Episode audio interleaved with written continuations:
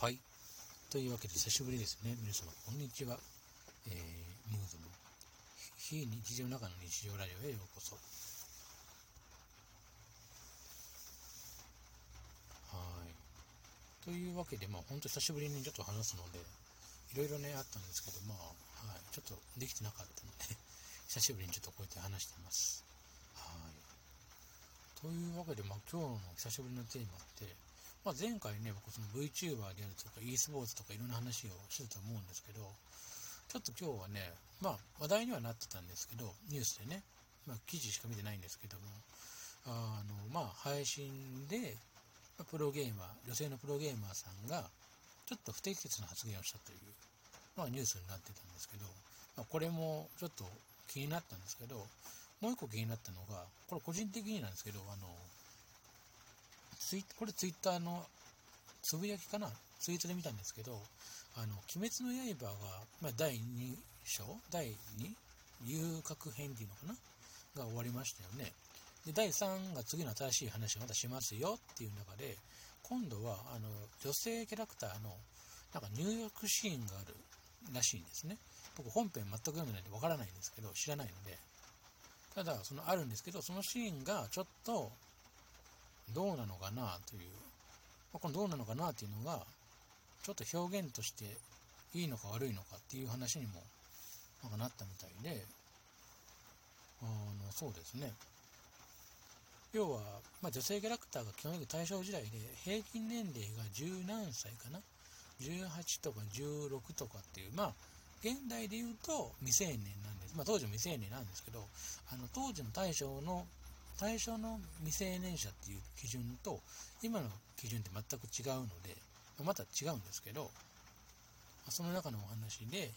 そのキャラクターの、まあ、入浴シーンがあるっていうんで、これがちょっとどうなのかって、まあ、遊郭編だと遊郭っていうのは、まあ、今で言うのはキャバクラとか、え夜のお店が全部合体したの複合施設なんですね。その一体ですね。遊郭っていう一個の、まあ、場所なんですよね。まあ今どっちがそれをね、建物を温泉旅館にしてる場所もあったりするので、まあなんともあれなんですけども、そういうのがあるっていうのが問題だっていうことですごいやり玉があったんですけど、その中のツイートで僕が見たのが、ちょっと、ちょっと個人的に今その引用ツイートの中でちょっと見て気になったのが、その、まあ別にその方の意見は別にいいんですよ。それはその人の意見だから別にそれに関してはどうも肯定も否定もしないから別にいいんですよ。その人の考え方だから。だけどそれちょっとどうなのっていう、その、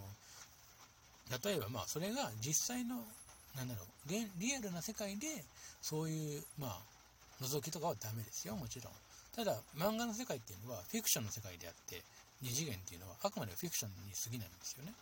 で、その世界でそういうシーンがあるのを放送するのは、それはちょっと教育良くないんじゃないですかっていう意見があったんですね。そうで、しかも、その人の意見っていうのが、ちょっと個人的に見てみるのが、その女性軽視の、女性性の軽視の許可も無許可による、あれじゃないんですかっていう、無許可による撮影シーンじゃないんですかって言ったんですけど、元が漫画なんですよ。書いてる作者が、まあ、書いてるわけですよ。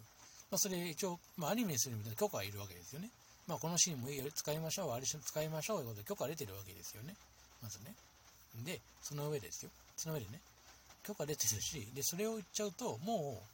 う、あの、今ある、現存する洋画である方が、えー、芸術品、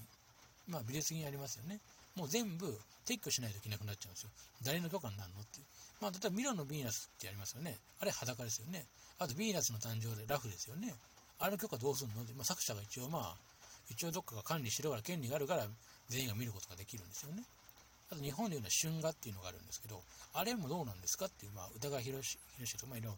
春画集っていうのは、まあ、浮世絵の一個ですよね。浮世絵の中のまた、いろいろ部門があるんですけど、その中の一個のやつあるんですけど、書いたりするんですけど、それもどうなんですかっていう話になるんですよ。でも、春画っていうとかあんまりまあ裸だからそういう、一般には見れない、大人しか見れないようになっているんですけど、まあ、それはいいんですけど、まあ、鬼滅の刃基本的には深夜のね、やっぱり人を切ったりする、まあ、鬼を切ったりする、ね、血が飛んで身体欠損が起きたりするっていう、まあ、ちょっと大人向けのアニメな、大人、まあ子供もですけど、まあ大人が、まあ向けのアニメにするとね、あの、表現的に言うと、ちょっと大人な表現が多いので、っていう意味ではなるんですけど、まあ鬼滅の刃って、まあ、もともとジャンプだから、その、別に大人だけが見ること、子供だって見ますよね。中高生でもジャンプっていう漫画にあるものは読むわけで。で、その鬼滅の刃のニューヨークシーンがそれは女性権利のあれ侵害じゃないのかって、まあ、いわゆるフェミニズムのあれじゃないのかって言ってた方がいるみたいなんですけど、あの、一つ言うと、あの漫画の世界にもね、で言うと、こういう話ってもう尽きないんですけど、前がね、例えば、海外の、まあ、人が献血にいたらしいんですよ。その時の献血の女性のキャラクターの胸が大きすぎるのは、これはわざと大きくしてるの、これは性的なあれを知るんじゃないのかって言って騒いだ人がいたんですね。そしたら海外の人だったかな、それを見て。まあ、あくまでデザインの話なんですけど、イラストですね。デザインですね。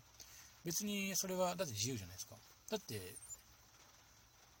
じゃあ、それ言うんだったら、例えば VTuber って、まあ、前も話しましたけど、前やりましたよね。VTuber も一時期ちょっと警察関係でありましたけど、あの VTuber だって、格好がどうのこうのって別に、それ自由なんですよ。コンセプトは自由にやってるわけで、それ、作りたい人がそういう風にコンセプトでこういうキャラクターでお願いしますっていう話のもとで作られてるわけですよね。あれもそうなんですけど、そういうのが普通は作られてるはずなんですけど、どうもなんか、その、鬼滅の刃に、だから、まあそういう、そういうお風呂のシーンとかっていうけど、昔なんて6時半ぐらいに、例えばエヴァンゲリオンなら、そういうシーンもありますからね。で、言うなら、まあ、クレヨンしんちゃんもそうだし、ドラえもんだって、そういうシーン昔ありましたからね。今もうあんまり放送してないですけど、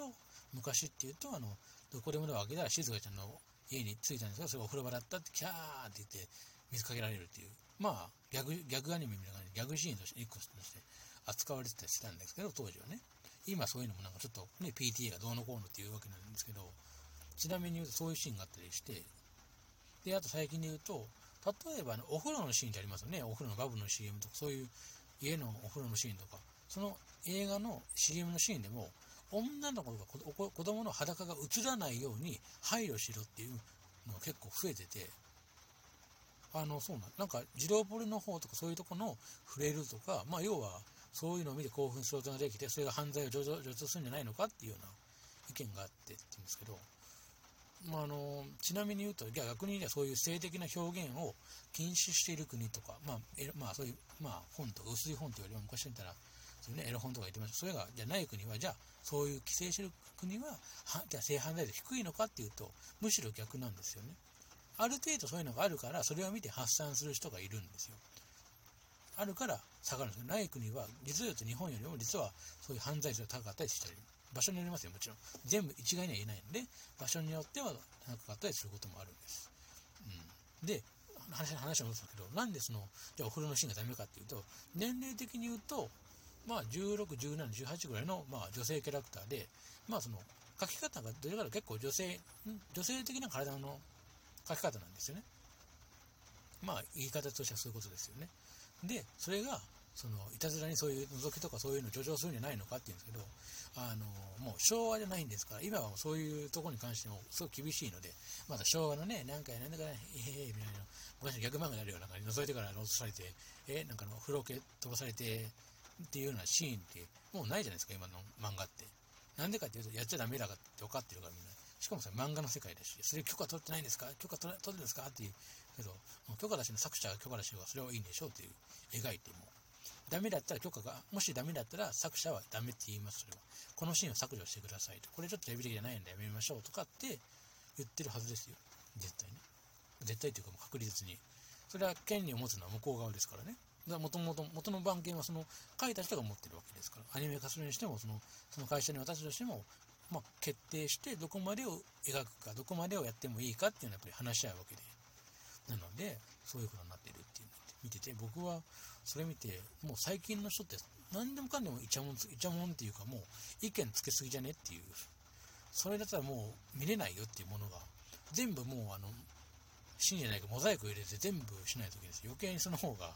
ね、ちょっとテレビ的に気持ち悪くなるんじゃないかなと思いますよ。全部モザイクになりますよ。そしたらもう、アニメとかで。まあ一応モザイクかけたアニメがね、海猫とか日暮らしはありましたけど、一部ね。あれは身体欠損で完全にあの頭半分に中見えてたから、そういうシーンがあるからテレビテレビ放送的にはまずいから、モザイクは入ってましたけど、そういうのはね。そう。まあ、ありましたよ。そういう表現もあるんですよ、実際。あるんですけど、でもそれってあくまでもアニメの世界なんですけど、そこに権利まで言ってたら、もう何も描けないし、要はあの人たちが見た、まあ、そういう、まあ、言い方悪いんですけど、言いがかりなんですよね。それでそういうの犯罪が起きるんだっていう、じゃ確証出す。確かにそういう犯罪とかそういう見て真似で、よく起きたりするのが昔ありましたよ。そういう、まあ、バトルロワイヤルっていう、まあ名、まあ、名作っていうか、まあね、あの作品を見て、そういうなんか散財行為にとかっていう人も中にはいたとかっていうんですけど、まあそれはもう昔の話であって、そんな、大体そういう時そういう漫画とかもやり玉に上がるんですけど、漫画見たからって、そういう世代の人って大体仮面ライダー見てライダーキックして足怪我した人が多いんですよね。例えばヒーローのあのゴレンジャーみたいな昔だゴレンジャーとかそういうのを見てなんかヒーローごっこして遊んでた人が大人になってみるとなんかあれは危険だこれはダメだだから危ないからやめましょうって言ってまあ分かりやすくね公園で遊ばない子供増えて家で遊べば家で遊べばおじいちゃん外で遊びなさい外で遊びサッカーをするサッカーしたら危ないからやめろ苦情が入る子供の遊びがなくなる遊具も危ないから危険だやめろっていうような感じになって結局子供の遊ぶ場所がなくなっていくような、まあ、そんな感じにもなるんですよね。これってまあ僕からするとちょっと不思議だと思うんですけどまあそういう感じで何もかも禁止する必要ないんじゃないかなとは僕は思うんですけど、まあ、皆さんの意見をねよかったらコメントで何度もお便りでもやってほしいので書いてくださればありがたいんですけども皆さんはどう思いますかというそんな感じです。ではまた。